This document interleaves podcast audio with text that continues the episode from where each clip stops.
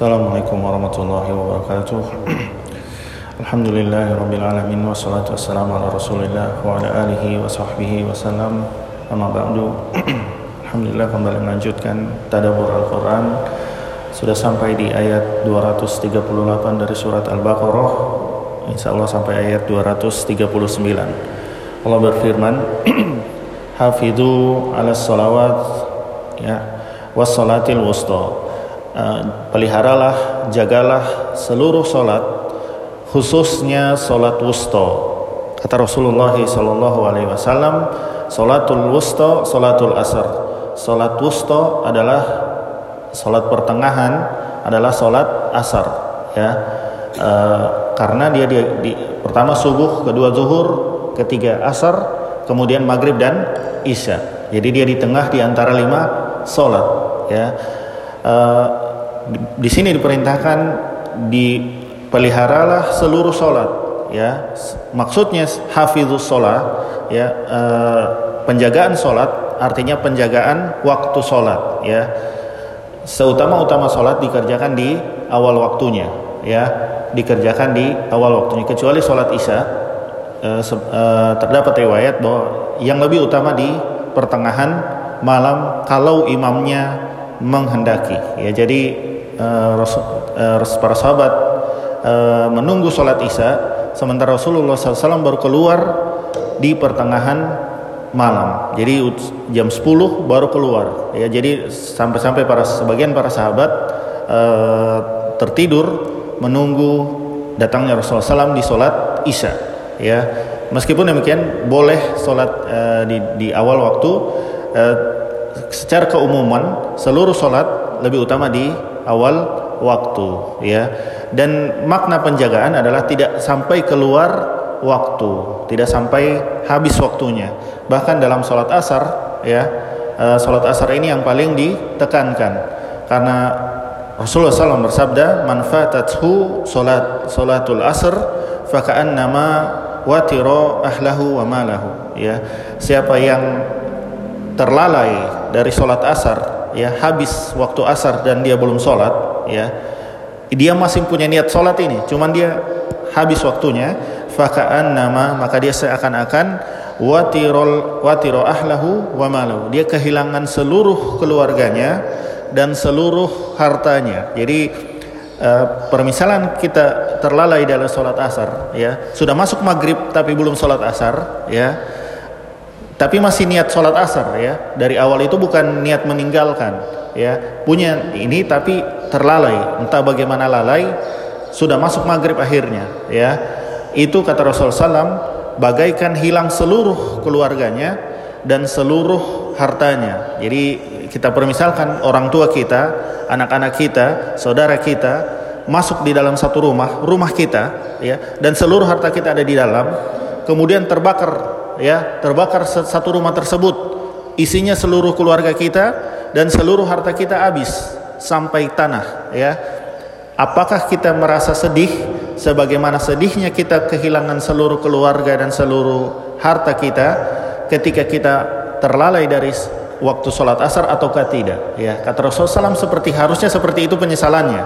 Harusnya seperti itu pemasarannya. Rasulullah juga bersabda bakiru bisolat bisolah fi yaumi gona goim ya. Uh, bersegeralah melakukan sholat asar ya pada waktu masih berawan ya. Fa innahu man taraka al asar uh, ya faqad habitu amaluhu ya.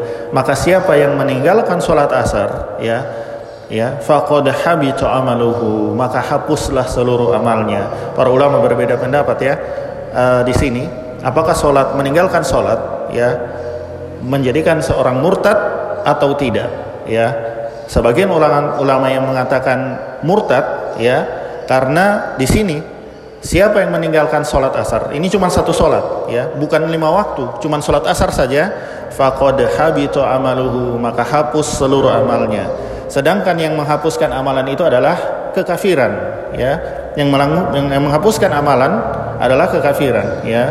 Ya jadi di sini di antara eh, yang dipahami sebagian ulama bahwasanya hal tersebut e, meninggalkan sholat satu sholat saja menghapus seluruh amalnya, terutama sholat asar, ya. Jadi bahaya ya, jadi tidak boleh ditinggalkan satu sholat pun, ya. Apakah itu menghapuskan amalan karena karena murtad ataukah karena meninggalkannya? Para ulama berbeda pendapat, ya.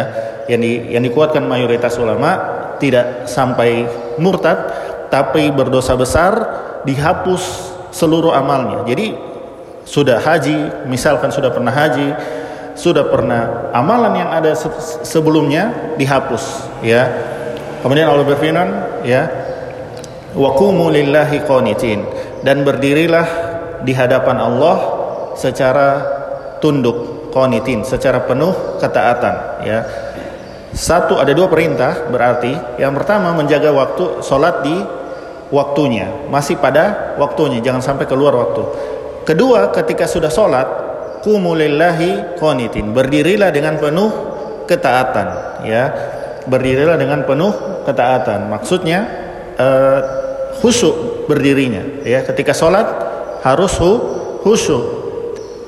Ini orang munafik menyalahi dua hal tersebut. Kata Rasulullah SAW, sholat yang paling dibenci oleh orang munafik, yang paling sering dilalaikan orang munafik adalah sholat asar. Mereka sholat menjelang maghrib, ya Kemudian ketika sholat ketika uh, sholat sholat asar empat kali mematuk uh, seperti burung yang mematuk makanan kata Rasulullah SAW. Jadi uh, sudah menit-menit detik-detik terakhir sudah mau azan maghrib baru sholat asar. Ini orang munafik dulu masih sholat ya orang munafik dulu masih sholat ya tapi sholatnya di akhir waktu sholat asar terutama jadi kata Rasulullah dan mereka tidak mengingat Allah, tidak khusyuk di dalam solat kecuali sedikit sekali.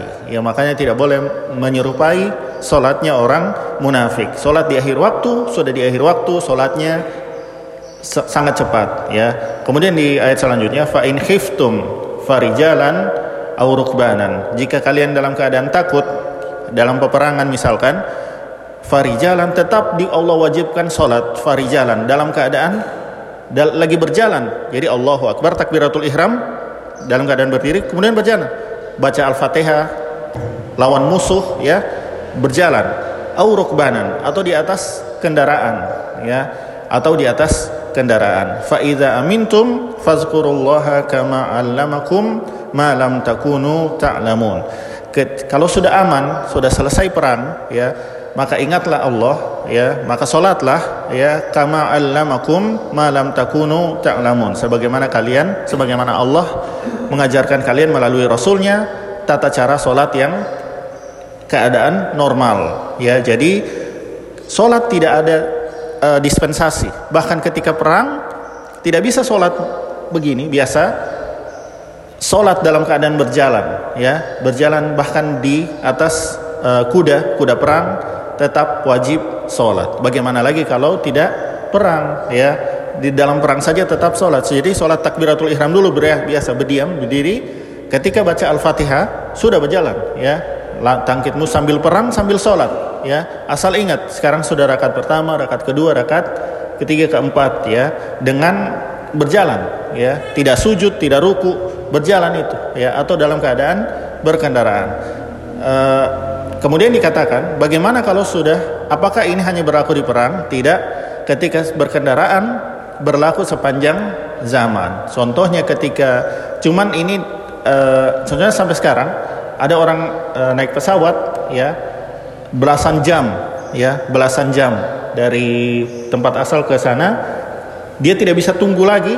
Kalau dia ke tempat seru itu e, mendarat, sudah habis berapa waktu sholat, tidak bisa dijamak lagi maka ini boleh dia di atas kendaraan ya. Karena ini makanya di para ulama bilang lebih baik di atas bumi ya. Kalau masih bisa makanya ada ketika safar ada jamak takdim jamak takhir diawalkan atau diakhirkan. Tergantung dia sudah masuk waktu sholat atau belum. Misalkan kita pergi e, ke suatu tempat ya dan belum masuk waktu sholat maka dia jamak takhir diakhirkan ya diakhirkan kalau sudah masuk waktu sholat, dia sholat dulu. Ya, misalkan sudah masuk sholat zuhur, dia sholat zuhur di, di yang asar dimajukan. Kalau belum masuk sholat zuhur, nanti di waktu asar saja. Ya, dia dia sudah berangkat di waktu zuhur, maka eh sebelum waktu zuhur maka nanti sholatnya di waktu asar.